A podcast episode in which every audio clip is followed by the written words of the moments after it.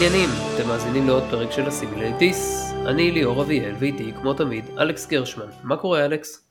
מה העניינים ליאור, מה שלומך? הכל טוב? אנחנו מקליטים היום קצת מאוחר, אז אני מקווה שהקול שלי לא יצנח לאורך ההקלטה ויהיה בסדר. מקווה שאני גם כן אה, אשרוד עם מה שהזכרתי לך קודם. כן, יהיה בסדר, כל עוד זה לא השיא המאיים, אז אה, יהיה בסדר. דאבל סי. אה, כן. אז ככה, אז נתחיל בחדשה קצת ישנה, אבל בכל זאת כדאי להתמקד לדעתי. מייק מקמן התארח בשיחה אצל אושיית היוטיוב קטוולסקי, ושם סיפר על העונה השנייה של Lower Decks שנמצאת בהפקה בימים אלה. מעבר לזה שהכל כבר כתוב וכבר יש אנימציה בסיסית לחלק מהפרקים, הוא אומר שם שיהיה יותר פוקוס בעונה הזאת גם על טנדי וראטרפורד כלידים בעצמם ולא כדמויות משנה לבי פלוטס בעקבות מרינר ובוימלר, שזה אחלה לדעתי, ואני ממש אשמח לראות את הדמויות האלה מתפתחות וזה גם הכיוון שאליו כל טרק צריך לשאוף מבחינת השימוש בדמויות בסדרות. פחות גם תפקיד... נדב אמר משהו על זה, הוא אמר שהוא אוהב את טנדי הכי הרבה, אז uh, אני גם uh, מחבב אותה מאוד, אני uh, אשמח לראות uh, יותר. כן, כן, כן, אני בהחלט, בהחלט הייתי רוצה לראות אותה מתפתחת גם כן. באופן כללי, פחות תפקידי ליד בסדרות טרק, כמו שהיה לנו פה את מרינר וקצת אחריה את בוימלר, ויותר אנסמבל. ו... נכון, כי לפעמים זה הרגיש שמרינר מתקרבת ל... למושגים ברנהמים. זהו, ברגע שדמות מסוימת מקבלת את הליד וכל הפוקוס עליה, אז יש איזשהו מאמץ, זה, זה, זה, זה משהו, זה לא קשור לטרק ספציפי, זה משהו של השנים האחרונות בסדרות... Uh... לא, אבל בטרק זה יותר מציק, כי טרק מס... לאורך השנים הייתה סדרת אנסמבו. בדיוק, אז לא רק, שה, לא, לא רק שיש דמות שהיא ליד, אז היא גם לאט לאט הופכת יותר ויותר מריסו. בדיסקאברי זה ברור מאליו, ב-Lower uh, Decks זה לא, זה לא ככה, לפי דעתי, למרות שיש גם הרבה שכינו את מרינר כמריסו, ואני מרגיש שאני לפעמים צריך להילחם על זה כדי להסביר להם למה זה לא ככה. אנחנו כבר דיברנו על אה, אה, אלמנטים של המריסו ומה... מה... נכון. מה הוא כן ומה הוא לא, אבל תשמע, יש, יש כמה מכנה משותף לזה, שניהם הם נשים שחורות, מאוד מאוד עצמאיות, אתה יודע, זה גם אה, גורם לך לחשוב כל מיני דברים. אין קשר, זה לא מה שהופך מישהי למריסו, זה מה שהופך... לא, לא, לא, לא לגבי מריסו, לגבי הפוקוס שמקבלת מרינר בסדרה שלה.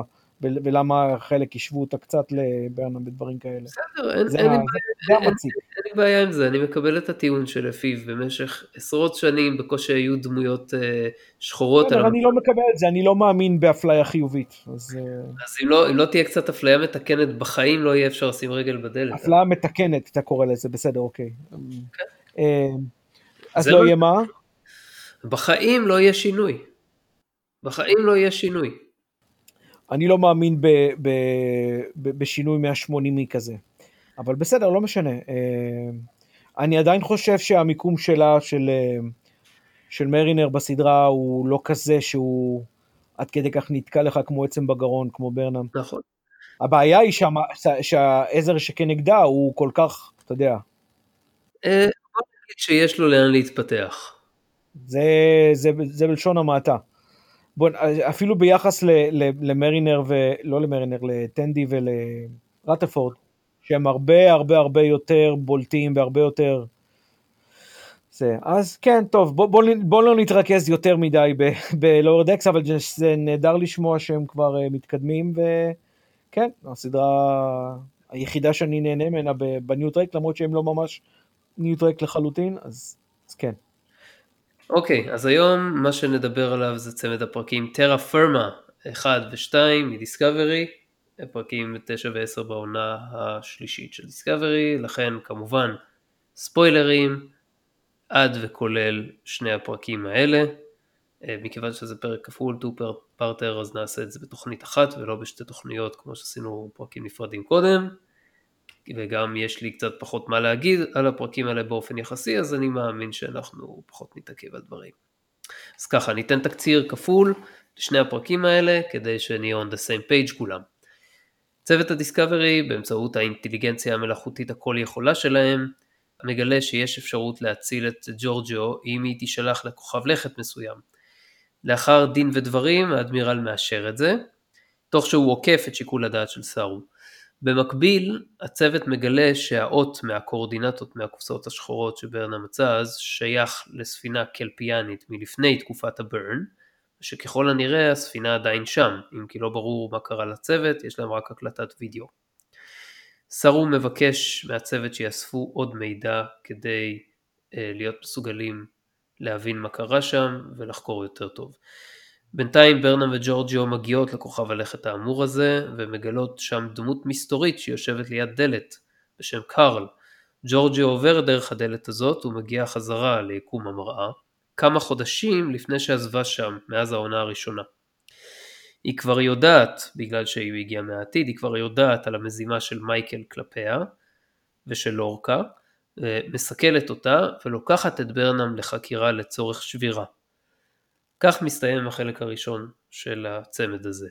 בחלק השני, ג'ורג'ו מצליחה לכאורה לשבור את מייקל, והספינה שלה יחד עם מייקל וג'ורג'ו וכולם טסות לחפש את לורקה כדי למצוא אותו כי הוא החוליה האחרונה שעלולה למרוד בקיסרית. מייקל שולפת נשק על ג'ורג'יו והשתיים נלחמות ובסוף הורגות אחת את השנייה.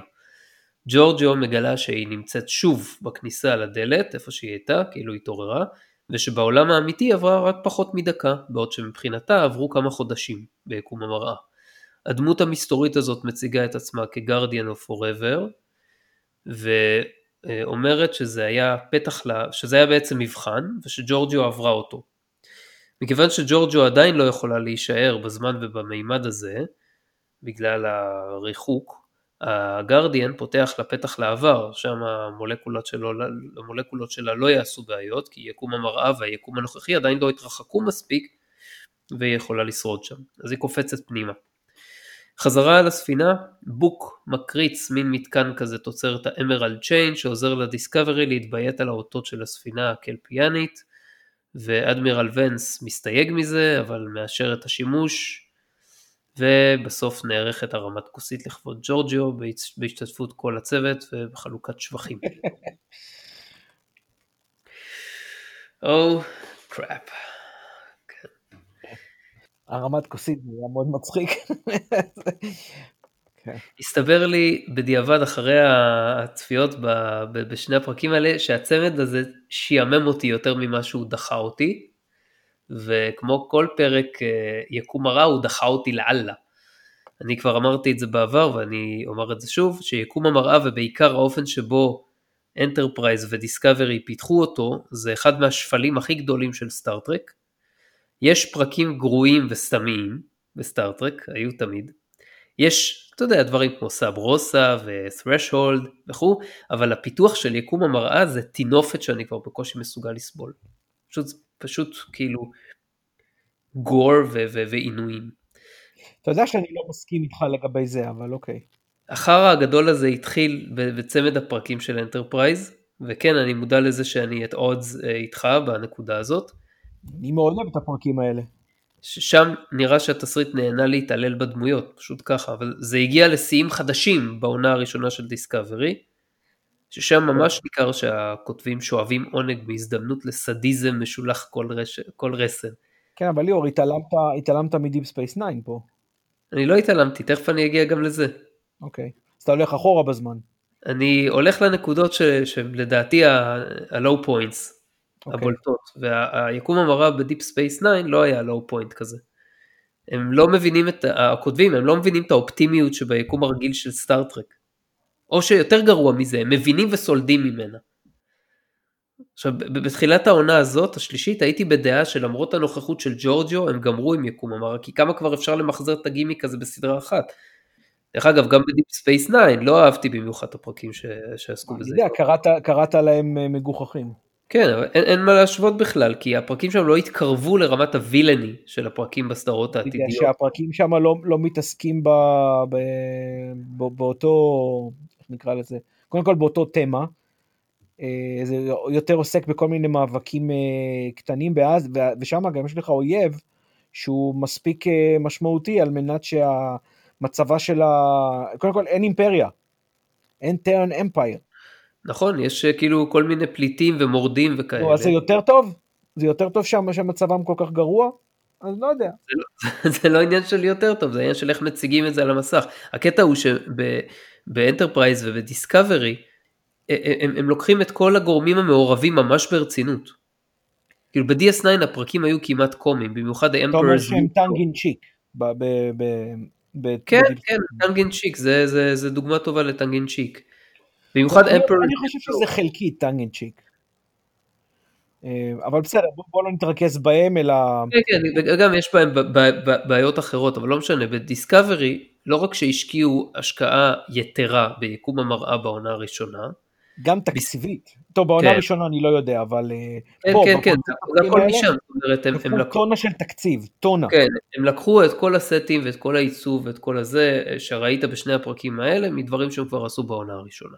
אז אני אקח את ה- take your word for it, כמו שאומרים. כן, יותר מזה הם ביססו על היקום הזה שתי דמויות ראשיות, לורקה וג'ורג'יו, וגררו את ג'ורג'יו עד עכשיו, עד שני הפרקים האלה בעונה השלישית. בקיצור, ברגע שהם פגשו בעונה הזאת את הפדרציה וקרוננברג, אני קורא לו קרוננברג, אבל יש לו שם אחר שם, נו, הדמות... קוביץ'. כן, קוביץ'. אמר לג'ורג'ו שהיקומים מתרחקים, חשבתי לעצמי כבר, זהו, ברוך שפטרנו. היה ברור לי שהגולל נסתם, אבל לא. צריך להמשיך ולדחוף לגרון שלנו עוד ועוד רוע, כאילו לא היה לנו כבר מספיק מזה בעונה הזאת עם האמרלד צ'יין. זה בדיוק מה שאנחנו רוצים לראות בסטארטרק. שלא תבין לא נכון, יש לזה מקום במדב. המון מדע דיסטופי יש, דיסטופי טוב, גם בטלוויזיה, גם בקולנוע, אבל למה זה צריך לתפוס חלק כל כך חשוב מסדרת סטארטרק? למעשה אחת מהסדרות שאתה הכי אוהב במדע בדיוני, אה, יש בהם אה, דיסטופיה, כמו The Expanse, לא? אה, גם, גם The Expanse, למרות ש-The Expanse היא, היא, היא לא כזאת דיסטופית, זאת אומרת, אתה לא, אתה לא רוצה לחיות שם, כמו שאתה רוצה לחיות ביקום של TNG. זה ברור. אמ, אני לא ראיתי The Expense, אבל שמעתי עליה הרבה דברים טובים, אבל אני יודע מהטבע שלה, שהיא סדרה מאוד דיסטופית, נכון? כן, או, כן. או לפחות, בוא נגיד ריאליסטית על גבול הדיסטופית. הייתי אומר שהיא סדרה, הייתי אומר שהיא סדרה דיסטופית לצורך הדיון. אפשר להיכנס okay. לפיינר פוינטס. מה. לגבי, איך קוראים לזה, באטלסטאר גלקטיקה, היא גם דיסטופית. ברור, באטלסטאר גלקטיקה היא דיסטופית, full on, ובסדר, אין לי בעיה עם זה, כאילו, אם, אם כאילו זה ה premise מלכתחילה ואני יודע למה אני נכנס. אז אני בא לזה ב mindset אחר לגמרי, אני לא בא לזה ב mindset של צופה בסדרה שמתארת עתיד אופטימי. עכשיו, okay. אוקיי. יש לך פרק אחד שהוא כזה what if, כמו ב-TOS, Mirror Mirror, אז זהו, זה בסדר. אני חושב שהוא אגב פרק מצוין, אבל... אה, נכון, נכון הוא, הוא חלק משיטה של TOS להציג uh, כל מיני קונספטים, קונספטים מדבים. הם ש... היו חכמים מספיק, אבל לא, לא לשקוע בתוך זה. נכון, ו-TNG בחוכמה דילגה מעל זה, למרות שקראתי שהיו הרבה רעיונות לתסריטים למירון נכון, יוני. גם אני קראתי את זה, ואפילו עמוק לתוך ה... כאילו לא רק בתקופה הראשונה שיש לזה סיבה, כי זה, הם ברוחם יותר קרובים ל-TOS, אבל אפילו עונות חמש והלאה דיברו על אה, לעשות איזשהו פרק כזה, וזה כן, נפל. בקיצור, אז, אז טוב שזה נפל, לצערי ב-DS9 זה לא נפל, ובוויג'ר טוב שזה גם לא היה קיים. טוב, בוויג'ר זה לא רלוונטי. אה, למה לא? בגלל מיקומם? לא, זה לא משנה, זה כאילו, אתה יודע, היה אפשר לעשות, אה, היה אפשר לעשות פרק שהוא diverging וכאילו, הוויג'ר גם כן תקוע. כן, אבל זה, זה יהיה באמת נטו בשביל diverging. ובדיפ ספייס 9 זה היה הרבה יותר נראה כאילו זה מבני. אתה מבין? כי זה מתאר לך את המצב מול הקלינגונים והקרדסים שאנחנו מכירים בימינו, מול הקלינגונים והקרדסים, כשהם נלחמים ביקום הזה, ובצד השני הם אה, ביחד. אבל כל הקונספט של ה Mirror Universe הוא כזה, שלא משנה איפה אתה נמצא ובאיזה סיטואציה, תמיד יש איפשהו איזושהי גרסה מקבילה של יקום המראה, שבה האנשים שלך הם נראים אותו דבר והם כולם מקובצים ביחד, זה אותם אנשים, אבל הם כאילו רעים וב... זה, זה, זה, זה, זה, זה הקונספט של ה Mirror Universe. זה, אתה יודע, אמור לתת לך את הגרסה השלילית או החיובית. למה שלא יהיה ספינה של ה Imperial spaceship כזאת, של ה Terran Universe, שגם היא נתקעה ב Delta Quadrant, רק שהכל שם רע, וכולם שם אה, עושים דברים רעים, ואז אתה יכול להשוות איך, אה, נראה, איך נראית ההישרדות שלהם לעומת ההישרדות של וויג'ר. זה אולי אפילו, אולי אפילו יכול להיות פרק מעניין. כדי להראות, כדי לבחון את, ה, את הגישה של, של ג'יינווי ושל הפדרציה באופן כללי להישרדות לעומת הגישה של, ה, של הטרנס. אה, למרות ש... אתה יודע מה, עכשיו שאתה אומר על זה ככה, יכול להיות שזה ב... שזה דווקא כן אה, רעיון מעניין. הייתי אומר שאם, אם, אם, אתה יודע, אם, אם המצב באימפריה הטראנית, למרות שאנחנו לא יודעים מה קרה, הרי אם, אם אנחנו הולכים לפי ההיסטוריה של Deep Space 9, אז אנחנו לא חושבים שהאימפריה הטראנית קיימת כבר, נכון? הרי, אם בדיפ, הרי זה לא ש... לא נראה הגיוני שקובץ האנשים יצטרכו לשחרר את עצמם מה, מהקואליציה, או איך שקראו לה, לה, לאיחוד של הקלינגונים והקרדסים, שכחתי איך קראו להם, Alliance, קראו להם Alliance. כן, אז זהו, כאילו אפשר לקחת את זה לכל מיני כיוונים, אפשר לבוא ולהגיד שנגיד איזושהי ספינה, ספינה כזאת כמו הוויג'ר, היא נתקעה לפני שהאימפריה התפוררה או משהו כזה, ועכשיו היא עדיין חושבת שה... שה Terran Empire עדיין קיימת, אבל היא לא יודעת שהיא לא, כי היא התפוררה בינתיים. לא חושב שזה הגיוני מבחינת זמן, כי נראה שכבר בדיפ ספייס זה כבר היה אתה יודע, מאה שנים לפחות נדמה לי כן, שהם אמרו. כנראה, כנראה שזה נכון, עזוב, לא, לא, לא, לא אבל משנה. הקונספט שלך הוא הגיוני, אני מבין מה שאתה אומר. זה היה יכול להיות מעניין אם נגיד היו עושים בספינה כזו, שאם היה משהו שמקביל למקיא, הם אלה שהיו משתלטים במקום, במקום, אה, במקום שסטארפליט ישתלט, או הם יהיו... אנחנו עכשיו דיבור על יקום מראה באופן כללי. באופן, ו, ו, ואם אתה רוצה את, ה, את, ה, את, את העמדה שלי לגבי, לגבי המקום שלו בסטארטרק, אז היה צריך להיגמר עם הקונספט ב-TOS ולא להימשך ללהיות איזשהו אה, arc בפני עצמו, שזה מה שעשו מזה ב-DS9 ובאנטרפרייז כאילו קישרו את זה למה שהיה ב-TOS, כאילו הרחיבו על זה, וב, ובדיסקאברי עשו את זה יקום מקביל משלו. אז כל arc כזה ככל שהוא נמתח הוא נהיה יותר מגוחך וטיפשי ולא הגיוני. אני מבין מה שאתה אומר ואני לא מסכים. אוקיי. עזוב לגבי דיסקאברי, יש לנו דיון שלם לגבי זה, אבל באנטרפרייז אני חושב שהם עשו קישור נהדר למה שהיה ב-TOS. הקישור הוא נהדר, אני מסכים איתך, אבל... במיוחד שהם הצליחו להכניס בתוכו גם את ה-Tholian Web ולא רק את Mirror Mirror. כן, זה אולי, זה אולי אחד, אחת, היו כמה נקודות בפרק שהיו מעניינות, גם המשחק. לדעתי היה פנטסטי בפרק הזה. זה היה דוחה, כאילו, כל, כל הפרק היה דוחה, זה שאני צריך לראות אנשים ב agonizer, בסדר, אבל זה היה, אבל זה היה, הם עשו עבודה נאמנה ל, ל, למושגים ול, ולדמויות שהופיעו ב-TOS, לדעתי לפחות. TOS ב Mirror Universe אתה מתכוון. כן, אני, אני מתכוון שאת הקונספטים שב-TOS עשו, אנטרפרייז עשו את העבודה מבחינת ההיצמדות ו- ולא חרגו מזה, זו, זו, זו, זו דעתי בכל אופן. אוקיי, okay, בסדר. כאילו הם עשו יותר, ברור שהם עשו יותר וראו יותר gore וראו יותר זה, כי זה עניין של sign of the time, אז, אבל, אבל מבחינת זה אני חושב שבתוך ה... אם תיקח את הקונספט הזה ש, שקיים, שכמה שאתה לא אוהב אותו וזה בסדר, לגיטימי, אני חושב שאנטרפרייז עשו עבודה נהדרת, אני חושב שהמשחק שם היה מצוין. בצמד הפרקים האלה. משחק, בסדר, למי אכפת מהמשחק? המשחק זה אותם שחקנים. אבל למה? למה זה, למה, למה זה יותר חשוב מלדבר על הסיפור? כאילו, מה הרווחנו מצמד הפרקים הזה? הרווחנו קישור, הרווחנו קצת קישור, קצת fan service. בסדר, ליאור, אתה קורא לזה fan service, אני קורא לזה היצמדות ל, אה, אה, ל, לסדרה, ש, שזה מה שהייתה אמורה להיות אנטרפרייז מלכתחילה. כי בשל... בשלוש העונות שלפני זה היא לא. אז uh, בעונה הזו הם עשו הרבה דברים, אני יודע שאתה לא אוהב את צמד הפרקים האלה, אבל הם גם עשו את הבנייה של הוולקנים עם הטרילוגיה, הם עשו את הצמד הקלינגוני הפנטסטי הנהדר, שהסביר כל כך הרבה דברים, עשו הרבה דברים טובים. שניהם היו טובים למשל, כי הם עמדו בפני עצמם, והם, אה, למשל הקרשר, השלישיית פרקי הוולקנים, נתנה נכון. לך עוד עומק על הלור של היקום הוולקני. על סורק וכל זה. כן. ומבחינתי הצוות הקלינגוני היה, לא פחות מזה, היה, הסביר את, הדבר הכי גדול מבחינת המראה שלהם. שאתה יודע, אני מאוד אוהב את Trials and Tribulations, אבל אתה יודע, זה שוורף פתר את זה בהומור, אה, אנחנו לא מדברים על זה. כן, אתה צודק, צודק. כן, זה, זה הסביר, זה נתן הגיוני לחלוטין, למה בשאר אנטרפרייז לפני, כי כמו שאנחנו רואים אותם ב Broken Bow, הם כבר קלינגונים דומים למה שאנחנו מכירים אותם מ-The Motion Picture וכמובן המאה ה-24 והכל. ולעומת האנושיות, הקלינגונים האנשים שאנחנו מכירים בסדרה המקורית. וזה היה okay. אוקיי. בעיניי נהדר, זה היה פשוט, ו- וגם חכם, אתה מבין?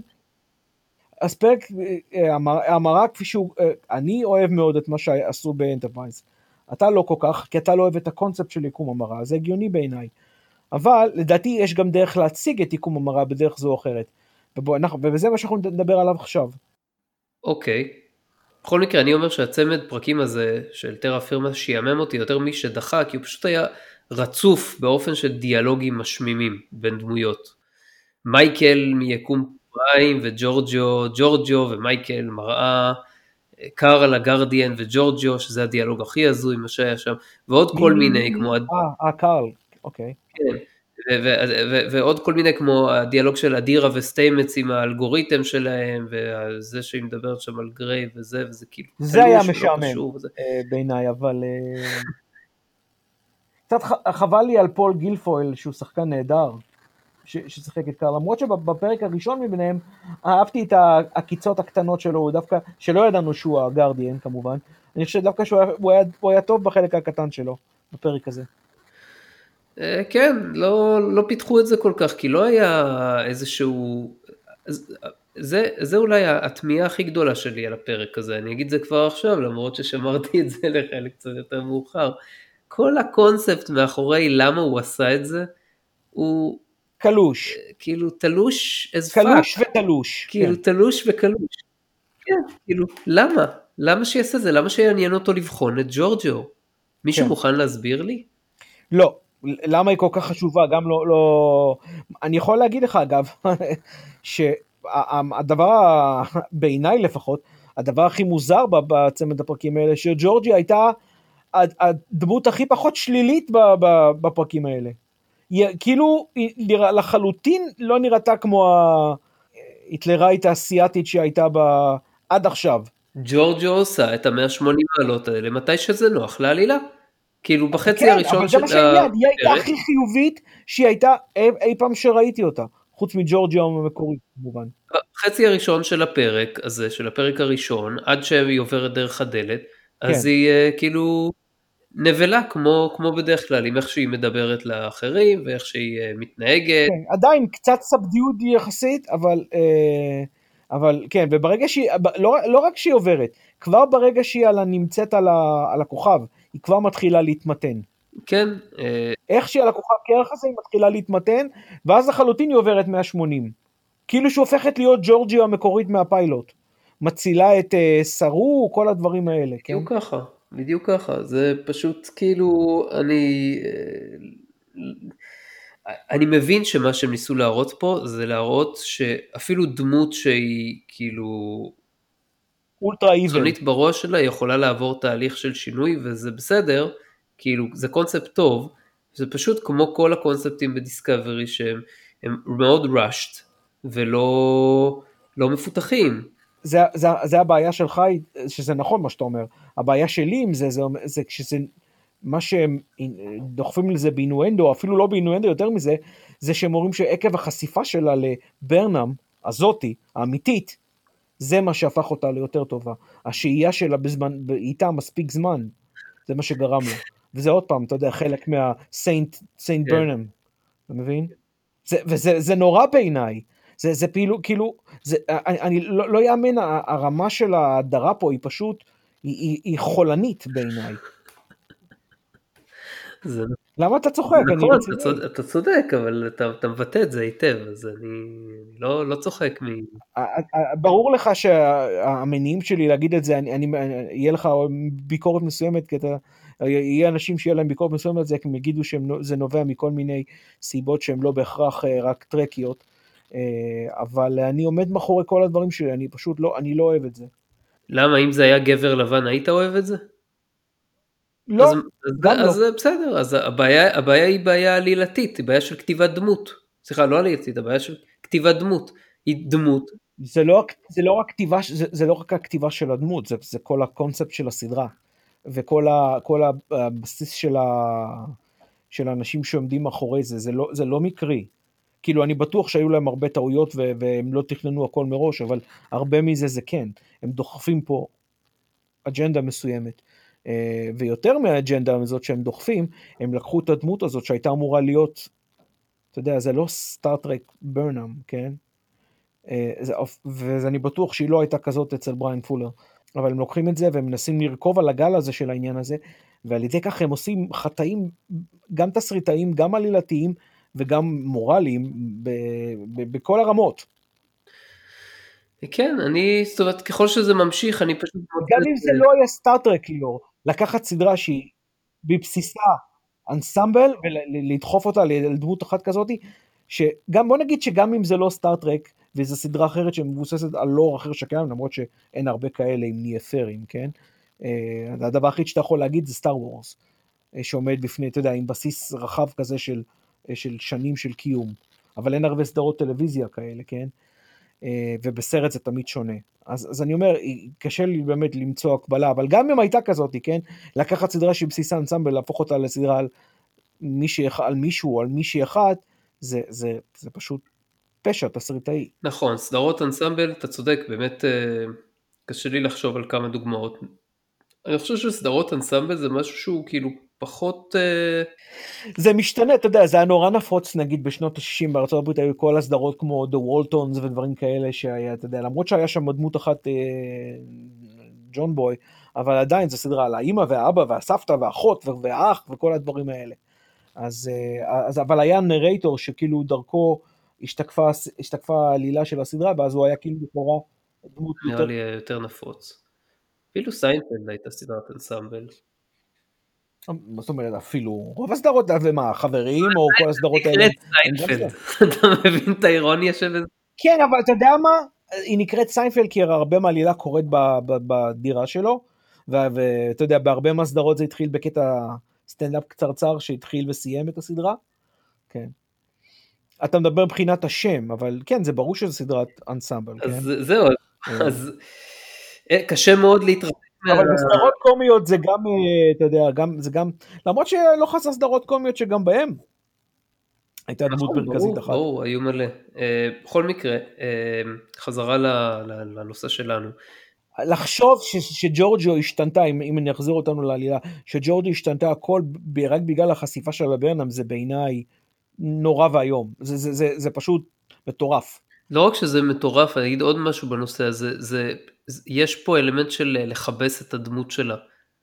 כל זמן שהיא הייתה כן. ביקום המראה. ווייט וואש, אתה רוצה להגיד, כן? לא, לא, זה לא ווייט, כאילו ווייט וואש כן, לא במובן גזעי, אלא במובן של... לא, לא, אלא במובן של היא הייתה כל כך dark, אז להפוך אותה bright wash. עכשיו, עכשיו, זה לא ש... עכשיו, במהלך העונה הראשונה היא הייתה כולה 100% היא הייתה uh, evil, uh, irredeemable evil.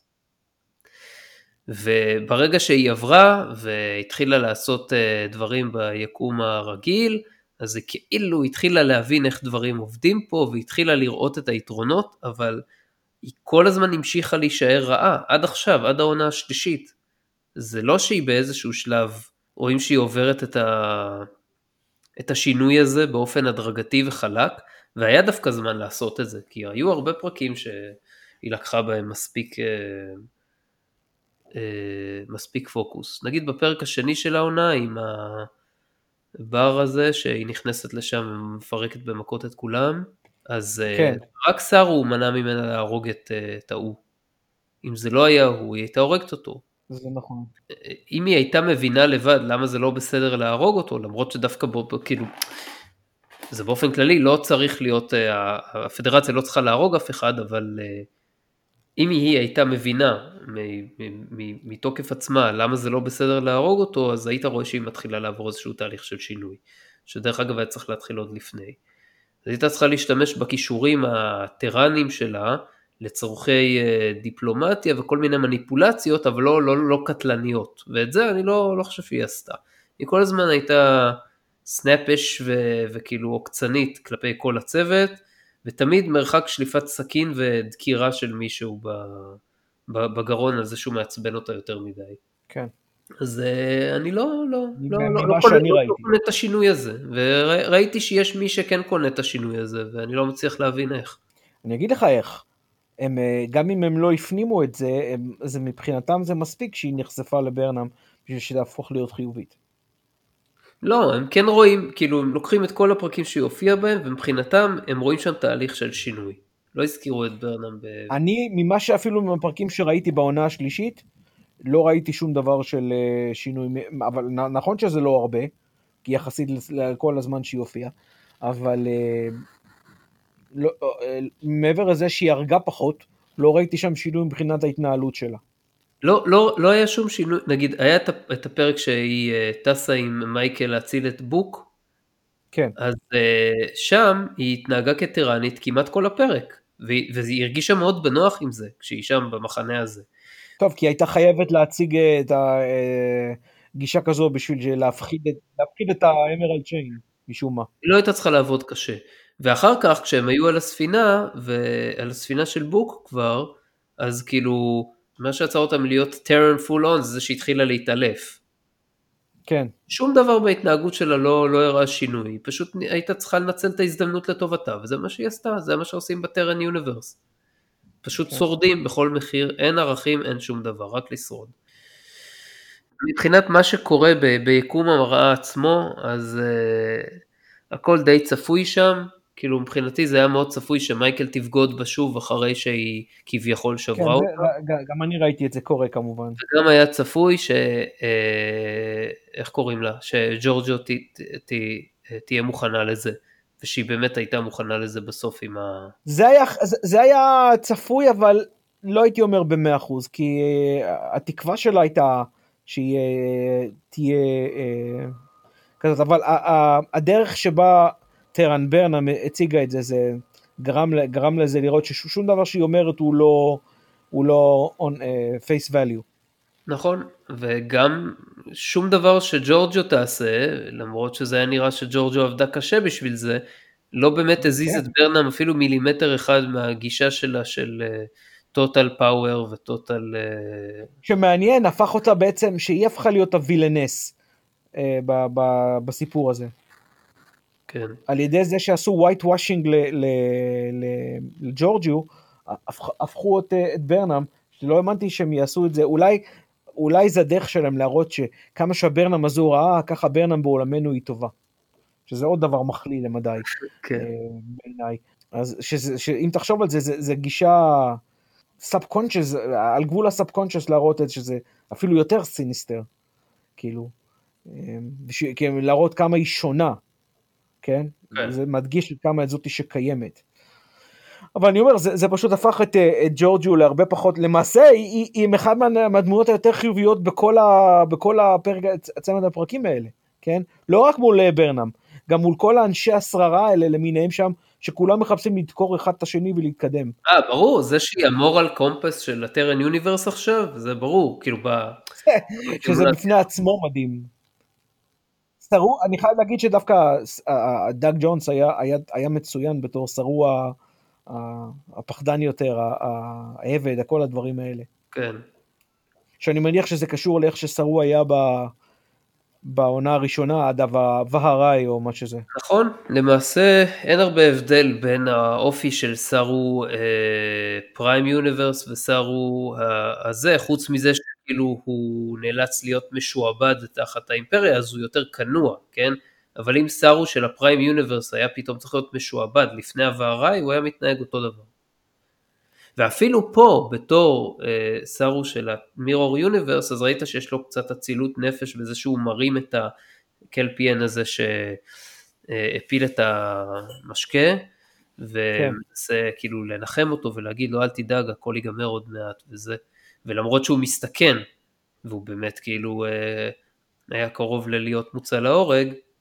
עם, לא רק אה, מוצא להורג להפוך לאוכל אז מצאתי את זה מאוד מאוד מוזר וגם דוחה. אתה לא ראית את הפרקים, אז uh, כאילו מי שראה זה לא אמור להיות לו מופתע שאוכלים קלפיאנים. אני יודע שהבהול אוכלים אותם. לא, שהטרנס בטר במירו יוניברס אוכלים אותם. אוקיי, זה, זה, אבל למה? כי כדי להראות שהם כאילו uh, וייל, ככה. בסדר, אבל הם לא אוכלים גזעים אחרים. אולי הם אוכלים גם לא גזעים אחרים. אתה אומר את זה, אבל... אני לא יודע, אני אומר אולי, אין לי מושג. נכון לא, שלא... לא, אבל זה בכוונה מראה על הקלפיאנים, כי בגלל שהקלפיאנים היו, אה, היו המזון של הבהול, נכון? הבהול אוכלים אותם. כן, אבל מה זה משנה? למה בגלל שהבהול אוכלים אותם הטרנס צריכים לאכול אותם? עצם זה שהם גזע, גזע סנצ'יאנט וכל הדבר הזה שמוצג כאוכל. לא זכור לי אף גזע אחר בכל עולם הטרק של מישהו ש... או בטח עוד מישהו שאחד מהם שירת בפדרציה, שמישהו אחר משתמש בהם כאוכל. אולי, אבל את הטרן... הקלינגונים לא אוכלים רומולנים, נכון? או... וכהנה וכהנה. הקלינגונים, ממה שהבנתי, אוכלים את האויבים שלהם אחרי הקרב או משהו כזה, לא? לא, לא ממש, אולי הקלינגונים של דיסקאברי, uh, הפייגונים, אבל לא הקלינגונים שאנחנו הכרנו. יש דיברו על זה פעם מתישהו גם כן ב... לא, ב... לא, הם אוכלים את האוכל הקלינגוני הרגיל הידוע שאנחנו יודעים. לא משנה, בכל. בכל מקרה, זה לא שכאילו יש משהו בטרנס שהיה מונע מהם לאכול איזה גזע שהם רוצים אם הם היו מחליטים שזה מה ש... אבל זה בדיוק העניין ליאור, ואני אומר את זה בתור אחד שלא ראיתי את, אה, את חצי נגיד מהעונה הראשונה. או יותר קצת, זה שפעם ראשונה שאני זוכר שגזע מוצג כאוכל. זה משהו שהוא לא, לא בתמה של טרק, בדרך כלל. זה מה שבעיניי נראה אה, שונה. אני לא אגיד שזה חיוני או חיובי או, או שלילי, זה שלילי בעיניי, אבל, אבל יוצא דופן. אותי זה, זה, זה הזיז. אוקיי. מה אני אגיד? זה הפריע לי, הפריע לי ברמה המחשבתית. קיצר, זה היה לגבי העונה הראשונה והקלפיאנס, אז, אה, אז סארו אה, היה מאוד דומה גם כאן וגם כאן מבחינתי, אני לא ראיתי אה, הרבה. כן, אני חייב לציין לטובה את דאג ג'ונס. כן. אז בוא נלך רגע לנקודה של, של, של כשהיא חוזרת עוד פעם. אני מנסה להבין למה מבחינת הגרדיאן או פוראבר הזה, ג'ורג'יו עברה איזשהו מבחן. כאילו מבחן של, מה בדיוק היה המבחן? לא להיות לגמרי, לגמרי רע, אלא רק 90% רע, כאילו לענות, לענות את מייקל זה בסדר, אה, להגיד לה שתוציא להורג איזה 15 אנשים מבין מעגל, מקרב מעגל הבגידה שלה, כולל אחת, כן, את דטמר מול העיניים שלה עצמה, זה בסדר, אבל להרוג את ברנם בסוף, כאילו, מתוך הגנה עצמית ולמות בעצמה, זה כאילו, זה, זה מה שהופך אותה לעוברת את המבחן? ככה זה עובד אצלו? אני לא יודע, אני לא יודע, אני ח... למרות שאני חייב לציין שחשבתי שהסיבה היחידה שהיא שמה את ברנם באגוני בוף, זה בגלל שהיא הייתה צריכה אה, להראות להם שהיא לא רכה. כן, אני מבין את זה, אבל כאילו... לא חושב שהיא רצתה לעשות את זה, כי נראה שכל דבר אחר היא סירבה. הטרן יוניברס הוא יקום שבו אתה, אין לך אופציות אחרות, אתה חייב להיות רשע או שהורגים. זה מה שאני אומר, אתה לא יכול להציג חולשה. אז אה, בסדר, אז אני לא מבין איזה מין, איזה מין ציפיות היו לה, איזה מין ציפיות היו לו. אם היא הייתה הורגת אותה כהריגת רחמים באותו רגע שהם תפסו, שהיא תפסה אותה אחרי הבגידה, כאילו היא לא הייתה אמורה לעבור את המבחן באותה מידה, הרי היא גרמה לה פחות סבל, היא לא עינתה אותה בתהליך. ולא היה צריך להרוג את כל האנשים האלה מקרב שאר הבוגדים, אז הגרדיאן היה יכול לסיים את זה שם ולהגיד לה עברת את המבחן. כאילו נכון שהרגת את ברנם, אבל א' היית הורגת אותה בכל מקרה, וב' פה גרם פחות סבל בתהליך. אולי הקטע זה שהיא מתה בעצמה. טוב, לא יודע. אז לא הייתה שום דרך לנצח בסוג של קוביישי מרו הזה, וזה קוביישי מרו. נכון, אולי זה מה שהוא חיפש. לעומת וטיפשי. אני לא מתווכח איתך על זה, אבל יכול להיות שזה מה שהוא חיפש, את הקוביישי אמרו את ה... למרות שלא בטוח שהיא, שהיא הקריבה את עצמה, כי אני לא חושב שהיא תכננה למות. לא, היא לא הקריבה את עצמה, ברנם פשוט דקרה אותה, כאילו, הספיקה לדקור אותה ראשונה, ואז היא דקרה אותה עם החרב. לא דקרה, היא שיספה לה את הפרצוף, את, את, את הפנימית עם החרב. Uh, האמת היא שאפילו לא, לא, לא ממש ראיתי איך, איך ברנם הצליחה לדקור אותה. איפשהו בצוואר או כן, בכתף או משהו. כן, לא דקה אותה כזה בצוואר ואיכשהו זה היה מספיק בשביל אה, לדמם למוות. שזה גם אה, נראה לי קצת... אה, הייתי בטוח שהולכים להציל אותה, כאילו שהיא הולכת לצאת מזה. זהו, גם אני. גם אני הייתי בטוח שהיא הולכת לחיות. אבל לא, לעולם לא נדע, מפני שאז נגמרה האשליה. ודרך אגב, זה ש... מייקל אומרת אחרי זה כשהיא חוזרת חזרה לכוכב המושלג, עברה פה פחות מדקה, וג'ורג'י אומרת אבל עברו לי כמה חודשים, זה ישר עושה לך כאילו אסוציאציה unholy ל-inner light, רק שזה כמובן לא... או בכלל, זה גם טרופ, אתה יודע, של זמן שעובר במהירות יחסית. כן, אה, אבל בעוד ש... היה לי גם ברור שהוא יגיד את זה, היה לי ברור, היה לי ברור, חשבתי שהוא יאמת את זה, אבל הוא גם כן החליט להיות עוד פעם סופר יענו מסתורי ולהגיד, או, התשובה לכך היא נמצאת במד שלך על הזה. אוקיי, למה אתה לא יכול להגיד, לא, עברו כמה חודשים, נו. כן, לא, הוא, הוא היה מסתורי גם ב-TOS, אז אני מניח שהם נשמו, נש, ניסו לשמר את הקו הזה של ה... כן. זה שלו, כאילו... רק שפה הם נתנו לו, נתנו לו, אתה יודע, מראה, על מנת אולי להקל על, ה... על, ה... על העניין, לא יודע. לי באופן אישי לא כזה אכפת, אולי גם כי אין לי כאלה סנטימנטים ל-TOS כמו לך, אבל אולי גם כי זה פחות חשוב מבחינת, ה... מבחינת הקונספט, הבעיה היותר עקרונית זה למה היה לו אכפת מכל הסיפור הזה. והוא גם לא מתפקד בתור משהו שהוא תפקד, אז אם ב-TOS הוא, בסך, הוא היה כאילו אמור להיות שער שמרכז כאילו כל מיני פוקל פוינטס של זמנים ו, ומימדים ב, ביקום, וכל מי שרוצה מגיע אליו ועובר לאן שהוא רוצה, אז פה פתאום הוא מתחיל לעשות מבחנים. אה, הסבירו את זה חלק... כן, אבל אתה יודע, זה אמור, זה אמור להיות, הוא לא אמור להיות סתם gateway to forever, הוא אמור להיות guardian, נכון? אז הוא אמור לעשות איזשהו guarding. אז צריך להיות שיהיה איזשהו תפקוד, לא שהוא יהיה סתם, אה, אוי יופי, כל אחד יכול לעבור. אם כל אחד יכול לעבור בכזו קלות, אז אה, אתה יודע, זה היה קצת יותר, יותר מפורסם, נכון? זה מה שהיה ב-DRS, כאילו, הם פשוט עברו. בסדר, אבל הוא לא, הוא לא, אתה יודע, הוא היה באיזשהו חור, גם פה הוא באיזשהו חור. כן. וגם אה, אין, אין לי בעיה עם זה שהוא בכור אחר, הוא יכול להיות שיש כמה ממנו, יכול להיות שבמרוצת האלף שנים האחרונות הוא עבר איכשהו, זה לא חשוב כל כך, זה לא... אתה חושב שהוא גזע? לא יודע מה, לא, לא יודע מה הוא, הוא יכול להיות צורת חיים מתקדמת מספיק כדי שאנחנו לא, ש, שזה לא יהיה, כן. שזה יראה לנו לא ברור ועדיין עדיין אפשרי, אם אנחנו מקבלים את Q אין סיבה לא לקבל את זה, לכן זה לא בעיה מבחינתי, אבל הבעיה היא שהוא כאילו... הוא לא, מג... לא הגדיר שום פרמטרים למבחן הזה, הוא לא הסביר שזה מבחן, זה כמו שאתה עושה מבחן כאילו לילד בכיתה א', ולא משנה מה הוא מקשקש שם, אתה אומר לו שהוא עבר בכל מקרה, כאילו אין פרמטרים, אתה לא, לא, לא ברור לו מה הוא צריך לעבור, לא, לא אכפת לך מה הוא יכתוב, ואתה יודע, כאילו אתה עושה את המבחן הזה בשביל לסמן וי. עכשיו הוא העביר אותה לאן, אנחנו לא יודעים, אנחנו רק יודעים שזה לעבר, ושזה איזושהי נקודה שבה היקום הפריים ויקום המירור יוניברס הם קרובים יותר, כך שהיא לא תסבול מההשפעות של הריחוק, ולכן היא כאילו תמשיך לסקשן 31 לסדרה שהם מתכננים. אגב, אה, אה, אולי אתה תשלים את זה בשבילי, מה, לא הבנתי מה הקטע הזה של הריחוק. אוקיי. מה, אה, כאילו בעונה הראשונה... השלישית, לא, לא אמרו אף מילה מזה בעונות הקודמות. אה, אוקיי, אז זה לא משהו שהופיע בעונות הראשונות. לא. הבנתי. עוד משהו ששיתפו מישבנם, אוקיי. לא, לא, לא, לא, מתיימר לזכור כל פרט שאמרו שם על ה mirror universe, אה, אבל עד כמה שידוע לי, עניין שהיקומים מתרחקים, הופיע רק בעונה הזאת. עוד מילה, אמרו נדמה לי באנטרפרייז, בצמד פרקי המראה שם, שהרוע הזה של האנשים ביקום המראה זה משהו גנטי. Hmm. אני לא זוכר את זה.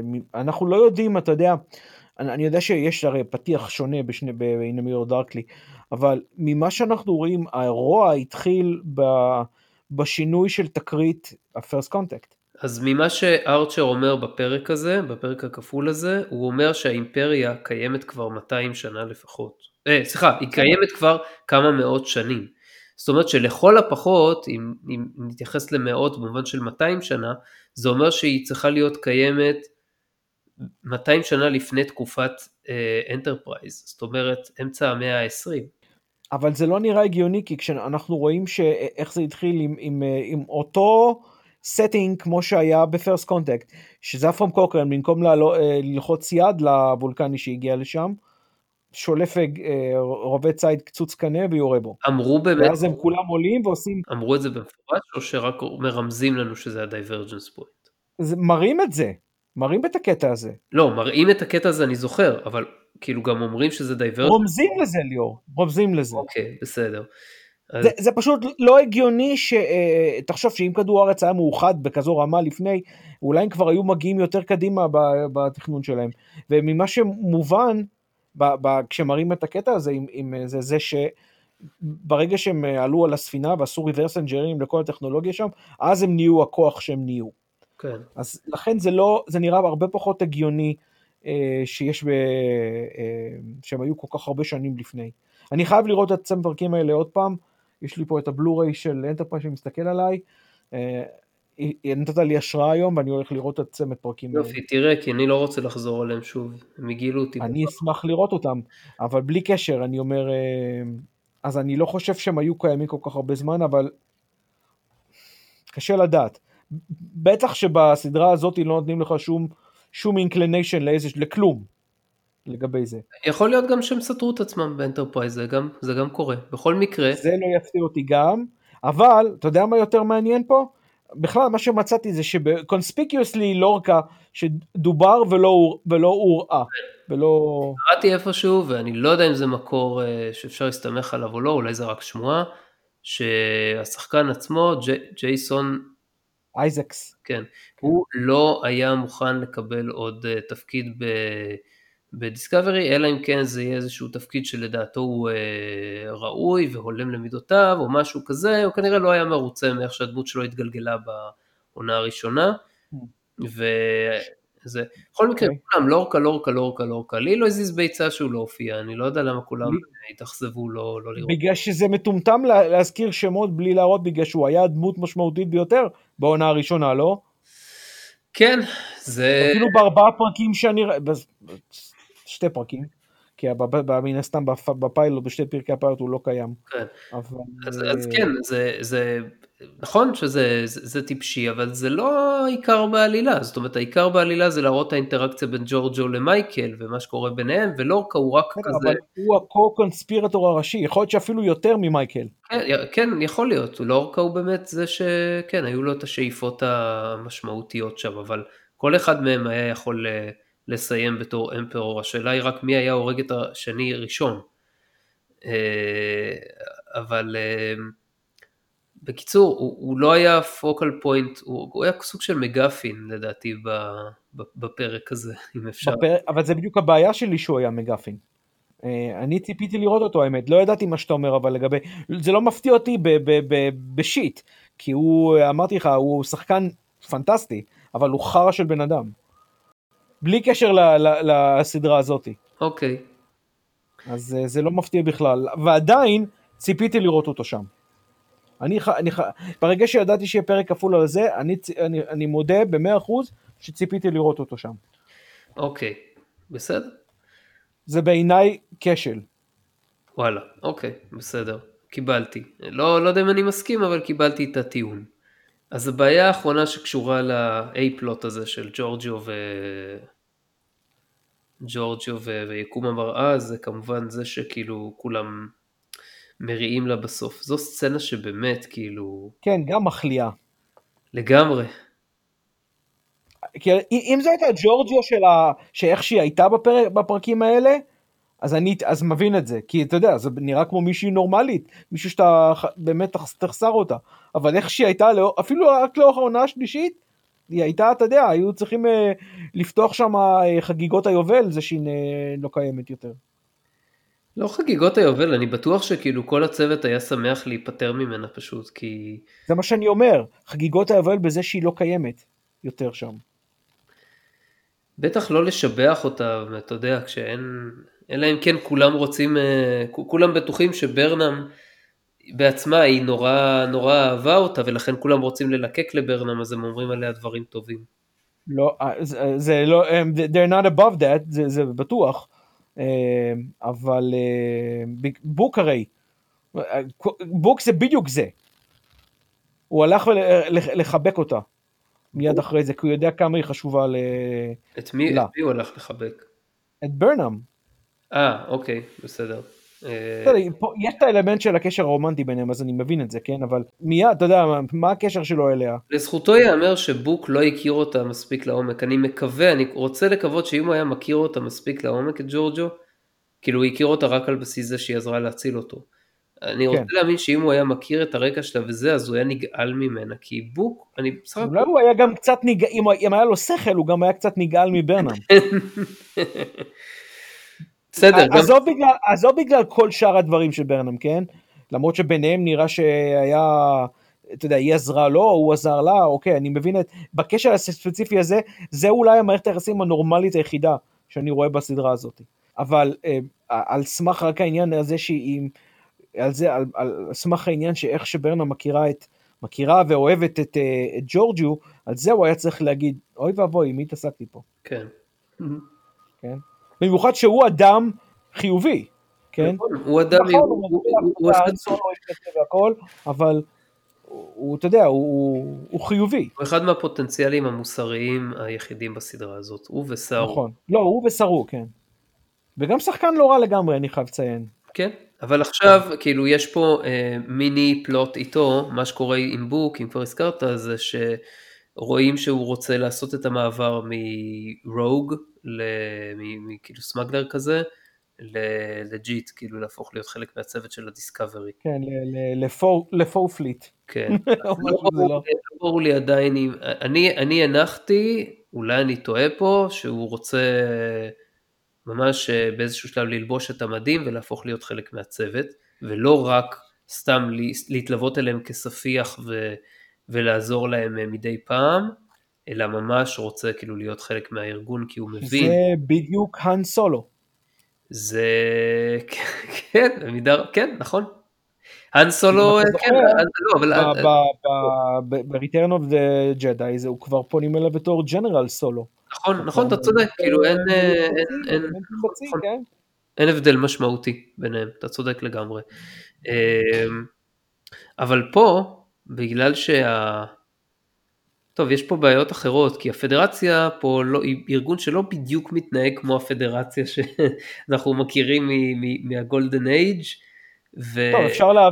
בבחינה הספציפית הזאת אפשר להבין את זה ליאור, כי הם לא במצב. אבל הם גם לא, הם, הם לא בדיוק מתנהגים כמו ארגון שבאופן שיטת, כאילו הם כן עוזרים, זה כן נכון, האדמירל כן אמר את זה שהם עושים את זה, אבל לא, זה נראה כאילו לא במצב כל כך לעזור, יש להם איזה 12 ספינות, והם גם נו, אז ככה, למה, למה, לא יודע אם יש להם 12, אבל לא משנה, אבל לא נראה לי שאפשר ממש להאשים אותם, נכון? אי אפשר להאשים אותם, אבל הם לא יכולים לקחת על עצמם את, ה, את, ה, את המקום שהפדרציה לקחה על עצמה במאה ה-24.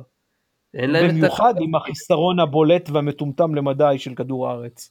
אולי דווקא מההיבט הזה זה דווקא, זה דווקא יפה שבוק רוצה להצטרף אליהם כי הוא מבין לאן הם רוצים להתקדם והוא לא, מבחינתו ללא ספק זה יפה.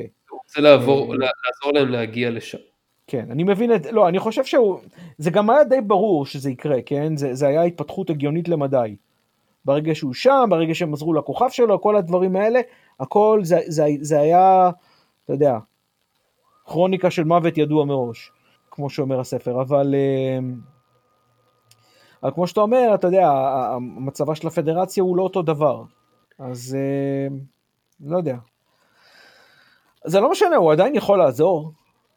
נכון, נכון שהוא יכול לעזור והוא רוצה ויש לו משאבים שהם אה, חריגים, זאת כמו למשל ציוד של... עזוב משאבים ליאור, יש לו קשרים. כן, כן, כן, אה, קשרים, ולא, גם, גם ציוד שהוא אה, כאילו של האמרלד צ'יין, בטח לא הרבה מזה, כן, זה היה לו במקרה ככל הנראה, ולא משהו שיטתי. זה בגלל שהוא, אתה יודע, היה לו קשרי מסחר איתם. קשרים זה העסק העיקרי שלו, אתה צודק לגמרי. אבל מה, מה עוד רציתי להגיד? בקיצור, זה גם מתקשר ל... לאיך שהדמות של האדמירל מצטיירת בפרק הזה, והיא לא מצטיירת טוב. כן, הוא יוצא, הוא, הוא פעם הראשונה שהוא באמת מקבל downgrade רציני מבחינת ההתנהלות שלו. כאילו, אם, אם הרעיון שלו זה שהוא רוצה להיות dick לסארו, אז הוא ממש מצליח בזה. כאילו, קודם בפרקים הקודמים, כשהוא מעמיד אותו במקום מול ברנהם, כשהוא אומר לו שהרעיון שלה היה בעל ערך וחבל שהוא לא בא אליו עם זה, זוכר שדיברנו על זה? כן, כן, היה לזה סיבה הגיונית. אבל עכשיו, כן, אבל לא להגיד לו את זה מול הפנים של ברנהם, ועכשיו כאן כשהוא אומר לסארו שהם כן צריכים להציל את ג'ורג'ו, אה, ו- ו- אה, אה, כי, כי היא חברת צוות וזה לא בסדר שהוא לא יציל חברת צוות. עכשיו זה והוא כאילו מטומטם, קודם כל זה, זה מטומטם בפני עצמו. שולח לו מסרים סותרים וזה מעצבן, הוא כאילו, כאילו, מאוד, מאוד. זה, אני אם הייתי אני, קצין, הייתי אכזב אותי אני חייב לציין, כי עד עכשיו הדמות שלו הייתה בסדר גמור. אם הייתי קפטן תחתיו הייתי כאילו אומר אולי בונים את זה אולי עושים פה buildup אני לא יודע אבל עוד פעם כל, כל buildup שאני רואה פה למשהו בסוף מתפוצץ והולך לשום מקום בסדרה הזאת אז כנראה שגם זה לא ילך לשום מקום. באתי להגיד שכאילו אולי עושים פה איזשהו buildup שסארו will step up to him ויגיד תקשיב אדמירל אתה כל הזמן מערער על הסמכות שלי בפני הצוות ואתה אומר לי דברים סותרים כמו למשל שמצד אחד אתה אומר לי שיש לפדרציה יש priorities מסוים ושאנחנו ה... אה, אה, response team שלך ויש פריורטיז שאנחנו צריכים אה, להיות, להיות בתוכם שהם לא רלוונטיים לכוחות פנימיים שקורים לנו בתוך, ה, בתוך הצוות כמו מה שהיה אז עם מייקל ובוק. מצד שני, ברגע שהיה את העניין הזה עם ג'ורג'יו, אז אתה אומר לי מול כל הצוות שזאת לא הייתה החלטה שאתה היית מקבל, שכן צריך ללכת ולהציל אותה קודם כל, כי הצוות שלך סומך על זה וזה, אז אני לא מבין מה אתה מנסה להגיד לי פה, וכאילו זה... איזה, איזה ערכים אתה שם, אה, איזה ערכים, כאילו, מה, מה הדירוג של סולם הערכים שלך? זה לא כל כך ברור לי. עזוב ערכים, מה הדירוג של סולם התפקיד, התפקידים שלך? אם אנחנו, אם אנחנו first response, אין לנו זמן להתעסק בשטויות האלה. זה, זה, זה הדבר הכי חשוב. נכון. אם, אם אנחנו first response זה הדבר הזה, עזוב, עזוב אותך ערכים, עזוב, הכל פה רלוונטי, הכי רלוונטי פה זה עניין התפקוד. תחליט מה אתה רוצה. נכון. אתה לא יכול להגיד או אתם ככה או אתם ככה או אתם ככה, למה הלכתם לעשות את העניין הזה עם ה... עם, אה, עם ה... אה, נו, איך קוראים להם? כן, עם להציל את בוק ואת הדבר הזה. כל העניין הזה, או, או את הסיפור הזה עם ה... אה, עם, עם המראודרס האלה שתקפו את, ה, את, את הבסיס של הפדרציה וכל העניין הזה, וכל פעם ההתנהלות מקבלת איזה, איזשהו סתירה לכיוון מסוים, כן? או שאתה ככה, או שאתה ככה, אחרי זה אתה ככה, ואחרי זה היא ככה. כן. איזשהו עקביות, כן? נכון. אבל איך אפשר לבקש עקביות בדיסקאברי? הדבר הכי עקבי בדיסקאברי זה כמה גדולה ברנר. לא, זה כל פעם הצוות מנסה, לק... ההפקה כאילו, היא מנסה לקפוץ מ... יש לה איזשהו רעיון, לא משנה שום דבר, לא משנה כאילו, לא משנה פיתוח דמויות עד כה, לא משנה קצוות עלילה פרומים שצריך לסגור אותם, לא משנה קונסיסטנטיות לשאר היקום של או שלהם או של ה, של, שנוצר עד כה, כאילו זה לא חשוב, העיקר שיהיה אפשר להגיש את העלילה קדימה ולשבור עוד צי, בגלל זה כאילו זה מחזק אצלי את התפיסה שהסדרה הזאת לא יהיה לה ריפליי uh, value בעוד, לא יודע, עשר שנים, משהו כזה, כי אתה תראה אותה ותגיד, ממרחק של עשר שנים אחרי שיצאו סדרות הרבה יותר טובות, לא רק טרק אלא דברים אחרים, כי אני מקווה שיצאו סדרות טרק יותר טובות, אבל באופן כללי אתה תגיד, כאילו מה, מה זה היה החרא הזה, כאילו למה התחברתי לזה? יו, אני חושב שאתה מפספס את הנקודה פה, הנקודה פה זה לא ה-replay value בגלל האיכות שלה, הנקודה היא replay value בגלל האג'נדה. לא, למה שיהיה replay value בגלל האג'נדה? מה? למה? מה הקשר? תהיה בעוד הרבה סדרות, כאילו גם בהווה וגם בעתיד היא תמשיך להיות, אנשים יעברו מהסדרה הזאת לסדרות אחרות, ולא צריך יהיה לחזור לסדרה הזאת בשביל לעשות, לדחוף אג'נדה קדימה כמו שאתה קורא לזה. כי זה פשוט כאילו... אני שהאג'נדה הזו לא תידחף יותר, אז אתה יודע, זה הכל עניין אה, למה איך אתה מסתכל על זה. זה לא, לא, לא, קשור, לא קשור לסטארט-טרק, זה קשור ל... לאן הוליווד הולכת באופן כללי היום. בסדר, אבל, אבל, זה, אבל אנחנו מדברים כרגע על סטארט-טרק, נכון? אנחנו לא מסתכלים, לא מסתכלים על דברים אחרים. אבל אתה לא מבין את של קורצמן, קורצמן לא אכפת מסטארט-טרק. לא אכפת. כן, אבל אכפת לו מהאג'נדה. גם מהאג'נדה ספציפית לא אכפת לו לדעתי, הוא פשוט מבין שזה הסיין. אני חושב שאתה טועה, מאוד אכפת לו מהאג'נדה, מאוד אכפת לו ולחבר מרעיו מאוד אכפת מהאג'נדה. לדעתי יותר אכפת לו מעצמו וכאילו לאן הוא יגיע. בסדר, ו... זה בטוח שאכפת לו מעצמו, אבל אכפת לו גם מהאג'נדה. אוקיי, קיצר. הסיבה למה אכפת לו מהאג'נדה קשורה גם ל, ל, ל, לזה שהוא חושב על עצמו, כמו לרוב האנשים שדוחפים את האג'נדה הזאת, אבל, אבל מעבר לזה, זה, זה בהחלט חלק ממגמה. אז זה לא מקרי, זה, זה, זה העניין פה, ולכן הדאגה שלי שיזכרו את הסדרה הזו בגלל האג'נדה שלה. אז לדעתי זה לא יקרה, וכאילו יזכרו אותה בעבר. אני מאוד מאוד מקווה, אני מאוד מקווה שאתה צודק. עוד, עוד סדרה שכאילו דחפה אג'נדה קדימה לצורך העניין, למרות שאני לא מסכים איתך על זה, ואני חושב שהם דווקא עשו פה כמה דברים חיוביים. ו... מה שאתה רואה כחיובי, זה, זה הנקודה, אבל זה עדיין, אבל זה עדיין אג'נדה, אתה לא חושב? לא, כי לשים את אוהורה, אלכס, לשים את אוהורה, קצינה שחורה על הגשר בשנת 66, זה לא אג'נדה? איך זה לא אג'נדה? בסדר, אבל זה לא, זה לא הדבר היחיד שהיה שם. וזה כמעט הדבר היחיד שנמצא פה. זה לא הדבר היחיד שנמצא פה. יש עלילה, היא פשוט קלושה.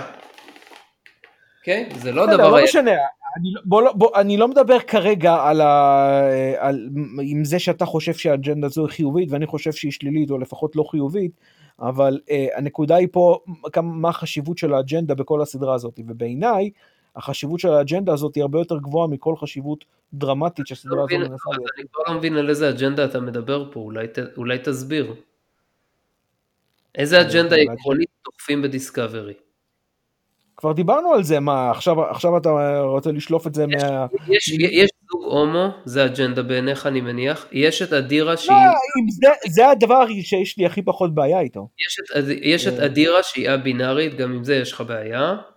יש זה את, עכשיו הם הכניסו, אבל כל העניין הזה של, ה, של אה, אה, לחפש משהו שהוא לא גבר לבן טיפוסי, שיוניח לסדרה הזאת, למרות שלורקה אני מניח הוא גבר לבן, אם אתה מתייחס לזה אבל ככה. הוא רע כמובן.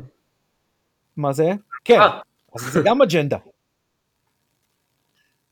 שה, שהגברים לבנים הם הרעים פה בעצם. מי, מי, ה- מי האדמירל אנדרסון הזה שהוא סופר דוש, שאמרנו את זה כשדיברנו על צמד הפרקים על זה, דרך כל מישהו שהוא גבר לבן straight, טיפוסי, בסדר, אני מסכים איתך כאילו ש, שזה לא בסדר וזה סטייה שצריך לתקן אותה. אבל זה, אבל, אבל ליאור, זה, זה מה שאתה לא מבין, זו האג'נדה. זו אוקיי. האג'נדה היא לעשות הכל, זה, זה חלק ממה שאתה קראת לו אפליה מתקנת. זה מה שאני טוען, לא, זה, זה לא אפליה מתקנת, כאילו להציג גברים לבנים כרשעים כל הזמן באופן consistentי, ליאור, לא סתם גברים לבנים, גוונים- גברים לבנים סטרייטים. כן. ואם אפשר, אמריקאים. לא אתה לא יודע אם, אה, אה, איך קראו לו, אנדרסון? אה? אנדרסון, כן. אתה לא- אתה לא יודע אם הוא straight או לא, אני מניח. בכל מקרה, נו. זה לא, זה, זה, זה לא משנה, לא, לא, רוצה, לא רוצה להתווכח אתה על גם זה. לא יודע אם לורקה הוא straight או לא. אני מניח, אלא אלא אם כן ראו אותו מתחיל עם מישהי שם. למעשה רומ- רומזים לך בכל מיני מקומות, גם ב-DS, ב-DS9 למשל, שזה חלק מהביקורת שלי עליהם, זה שחלק מה, זה, זה חלק מזה שהם כל כך מעוותים, זה כי המיניות שלהם היא פלואידית, וזה רע מאוד, זה כאילו מסר מאוד גרוע, לקשר מיניות אה, פלואידית עם... ללורקה יש מיניות פלואידית? לא, לא, ב-DS9, קירה. למשל, היא... אה, קירה מהיקום המרה אולי. קישרו שם מיניות פלואידית או סטייה מינית באופן כללי עם אה, רוע. וזה בסדר. דבר, אז פה מקשרים גבר לבן straight עם רוע. אז נכון, זו סטייה שצריך לתקן. סטייה במובן של כאילו דחיפה תסריטאית. כן? אה, אני לא, לא לא, לא בהכרח אפילו תסריטאית, אלא דחיפה רעיונית. יודע, יכול להיות שזה יותר חוסר תשומת לב או חוסר השקעה. אתה, אתה, נראה לי שאתה קצת אה, עוצם עיניים פה, אבל בסדר, נו. בסדר. בכל מקרה, עוד עשר שנים, אני מעריך שאף אחד לא יחזור לראות את הסדרה הזאת בגלל שיש בה גברים לבנים סטרייטים רעים ותו לא. כאילו, לא, זה יהפוך להיות הסטנדרט. זה לא לא יסתכל להיות. שום סטנדרט, ודיסקאברי לא תשמש לשום סטנדרט, וזה נעשה בכל מיני סדרות אחרות, גם לפני. לא, תהיה סטנדרט של זה בטרק, ליאור, אני לא מדבר על דברים אחרים. אתה מנסה לברוח כל פעם מדברים אחרים, אני אומר על זה, אמרנו על זה, איך היא תיראה בעולם הטרק. אם זה יהפוך לסטנדרט, זה לא, זה לא בגלל זה, זאת אומרת, אה, זה בגלל שכל הוליווד תמשיך ללכת לכיוון הזה. בסדר, נו. אה, קיצר, לא, לא טענתי שבדיסקאברי עשו את זה בגלל שהם יוצאי דופן. הם עשו את זה כי הם יוצאי דופן בטרק, מהבחינה הזאת, בעולם הטרק, ההצגה הזאת. אה, אוקיי. בכל זאת משהו חיובי שהיה בפרק הזה, אה, לדעתי, הוויזואליה הייתה מאוד, הייתה מרשימה לזה. הוויזואליה הייתה מאוד מוקפדת, זה ניכר שהטראנים משקיעים הרבה מאוד באיפור שלהם ובשיער. כן, זה היה מעניין הקטע הזה עם האיפור. הם כולם מאופרים, אתה יודע. גם בדיסקאברי, גם בפריים יוניברס הם מאוד מאופרים, תסתכל על האיילשז שיש לטילי ולכל מיני דמויות כן. אחרות, שנורא מושקע, זה לא היה ככה. גם אני חייב לציין שהאפלה, שבדרך כלל אנחנו רואים בסדרה הזו, שהיא, אתה יודע, מעיקה בעולם הרגיל, בעולם הטרני יש לזה היגיון. כן, אה, מאוד רוצה לעשות את זה.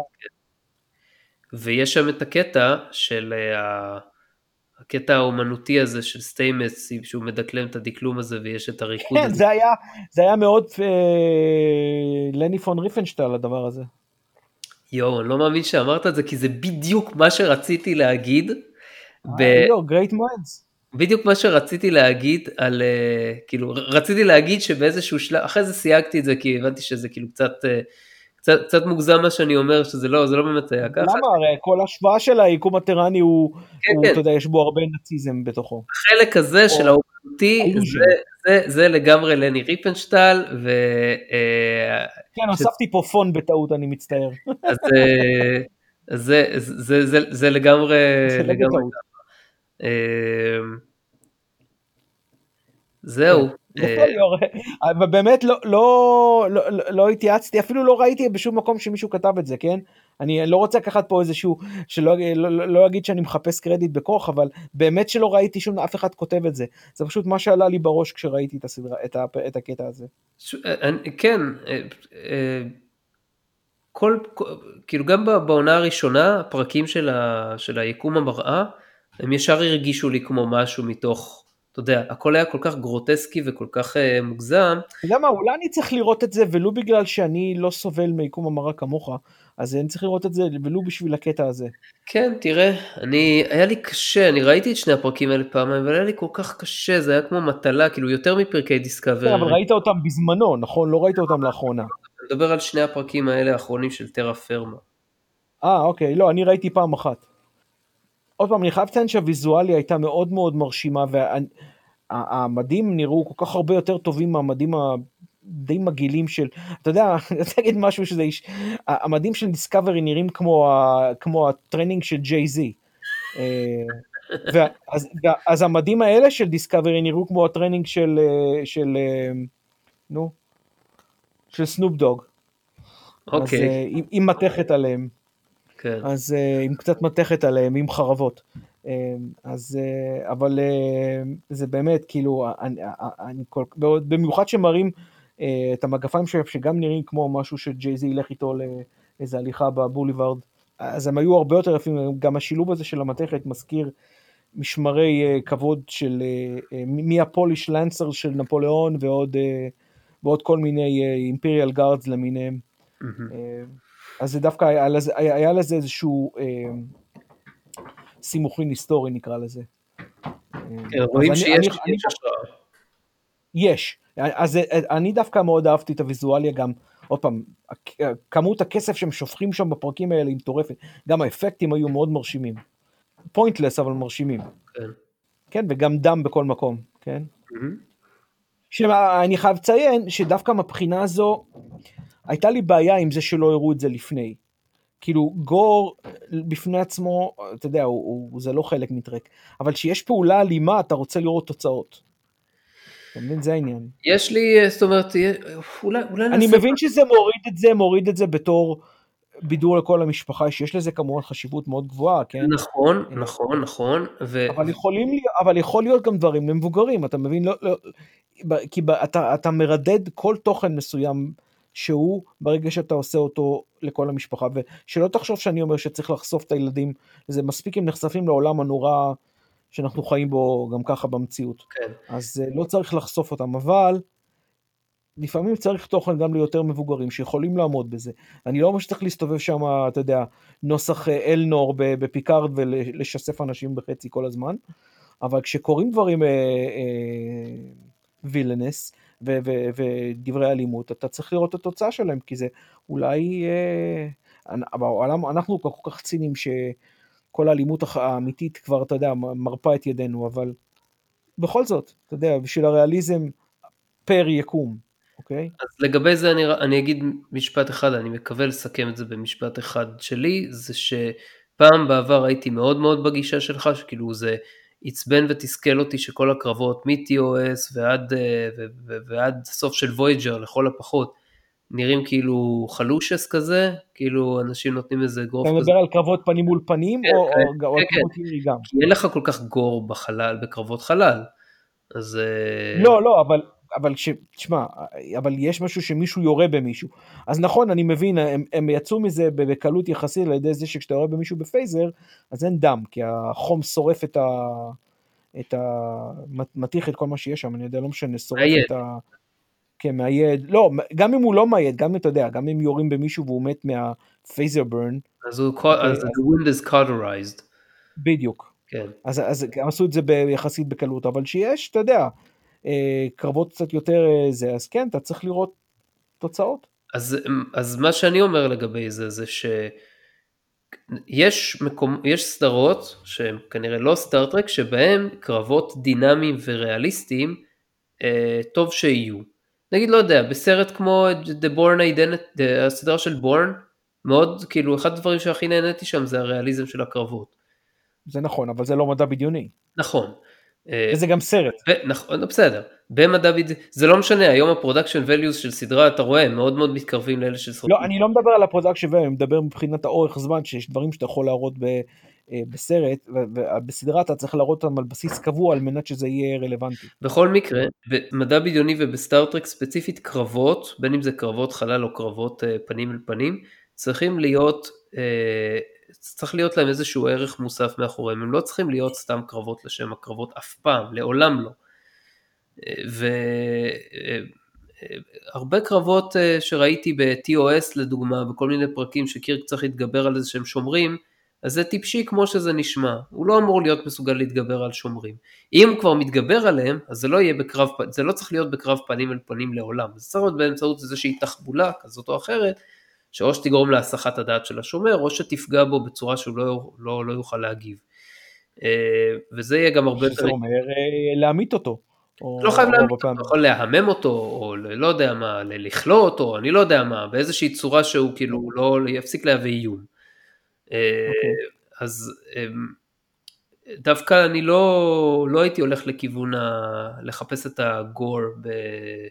לא, אבל, אבל גם אם, גם, גם אם, לפר, גם אם לקרב יש ערך מוסף, זה לא אומר שאתה לא צריך להראות את ה consequences שלו. זו הבעיה שלי. צריך להיות consequences. אם היה קרב, אם מישהו נורא, אם מישהו נחתך, אם מישהו קרה לו משהו, אתה צריך להראות את זה. אחרת מה המשמעות שזה קרה? או זה קרה ברקע, אף אחד לא יודע מה קרה. אה, מישהו יאבד איזה גפה? בסדר, גם, אתה יודע, אם זה מה שקרה, זה מה שקרה. לא, אם זה מה שהם בחרו... רואה שקירק למשל חוזר מקרבות עם איזה שריטה לאורך החזה או משהו כזה, בסדר, יש כאילו דרמל ריג'נרטור, פותרים את זה, זה לא מעניין. במאה ה-20... בסדר, אבל זה מה שקורה אחרי, מה, מה, מה, מה שקורה באותו רגע. מה זה אוקיי? חשוב, מה זה משנה, אם אין, אין לזה השלכות, לקרב לא יהיו השלכות בגלל זה, אלא אם כן הוא מאבד יד. אתה מבין? וזה לא... מה עם מה שקורה למי שנלחם בקרק? מה עם מי שקרה למישהו שמת מידיו? או, אה, אתה יודע, אחד מהאויבים לאו דווקא בקרק. זה חלק מהסיבות שאני לא אוהב את איך שהציגו את הדמות של קרק. אין לו באמת ערך לחיי אדם, או לחיי חייזר לצורך העניין. זה רק, הוא רק אומר את זה. בפועל הוא עושה דברים אחרים. אני לא חושב שאין לו ערך לחיי האנשים שלו. יש לו ערך לך גם בקושי, כאילו, לא משנה, עזוב, אנחנו סוטים מהנושא, בוא נעצור את, ה, בוא, בוא, בוא נעצור את הפרק פה ונדבר מתישהו על הקירקיזמים אה, של אה, קירק. לא, אני, אני בכלל לא רוצה לדבר על קירק, אני רוצה לדבר על, על זה שצריך להראות בסדרות ובדיסקאברי, במקרה הזה הם עשו את זה, את הערך, ה, לא קורא לזה ערך מוסף, אלא את התוצאה של, של קרב שקורית בסדרה. כמה, כמה הקרבות האלה צריכות להיות, זה כבר שאלה אחרת. אבל לדעתי כשאתה מראה קרב וקורה משהו וצריך לראות מה קורה בו. מה, מה התוצאות שלו, זה, זה, זו דעתי. אוקיי. זה לא צריך לקרות הרבה, זו הנקודה. אבל כשזה קורה צריך לראות, זה הכל. אוקיי. טוב, עוד אה, דברי סיום על הפרק? לא, אני חושב שדי מיצינו את זה. כן, על הצמד, כן. אוקיי, אז זהו, אז הגענו לסוף התוכנית, אנחנו מקווים שנהנתם. אם כן, נשמח אם תיתנו לנו לייק בדף הפייסבוק של הסימילי דיס, ונשמח גם אם תגיבו שם. אנחנו זמינים במרבית אפליקציות הפודקאסטים, לרבות ספוטיפיי, אפל פודקאסט, פודקאסט אדיקט ועוד. תודה שהייתם איתנו, תודה אלכס. תודה לך ליאור. עד הפעם הבאה, ביי ביי. ביי ביי.